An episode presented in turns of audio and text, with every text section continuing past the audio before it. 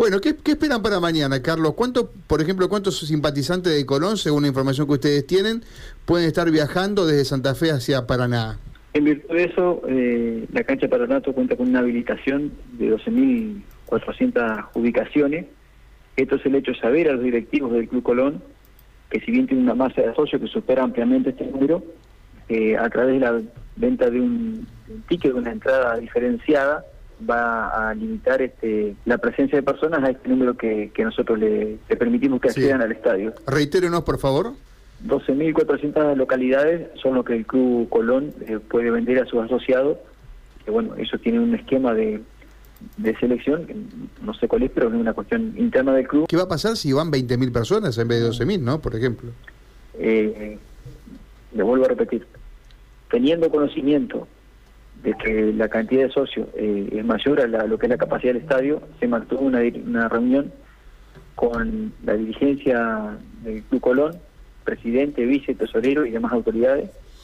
Los otros días, en la oportunidad de desarrollarse un partido acá en la, en la ciudad de Paraná, donde Patronato es visitante, y en el día de ayer tuve una reunión en la unidad regional 1 ahí en Santa Fe, donde también hubo dirigentes de Colón, a los cuales se le hizo saber esta misma información, y ellos se le iban a hacer llegar a los socios. No obstante eso, nosotros vamos a contar con operativos, desde el túnel hasta la cancha, donde a cada persona que venga manifestando que su intención es acceder a ver el partido, si no tiene los requisitos del carnet de socio, el documento y la entrada en mano, este, no va a poder pasar los anillos de seguridad y no va a poder presenciar el partido.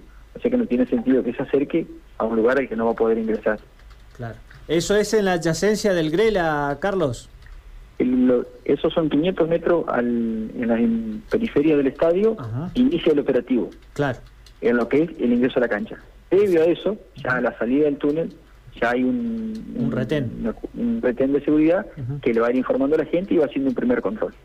Entonces, andarse en una situación de gente que venga desconociendo esto, se le va a informar y bueno, una vez que esté informado, este, seguramente va a tener que, volverse a su domicilio en Santa Fe porque no tiene sentido este, llegar al estadio cuando no va a poder entrar.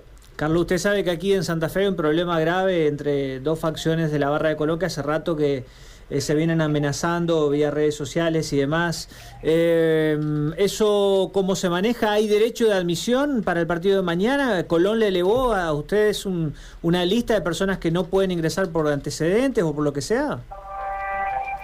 Con respecto a eso, nosotros estamos en conocimiento de que hay este, bueno, una, dos sectores que han radicalizado su postura y, han tenido este, desencuentros que ustedes conocen mejor que nosotros acá en la ciudad de Paraná. Sí.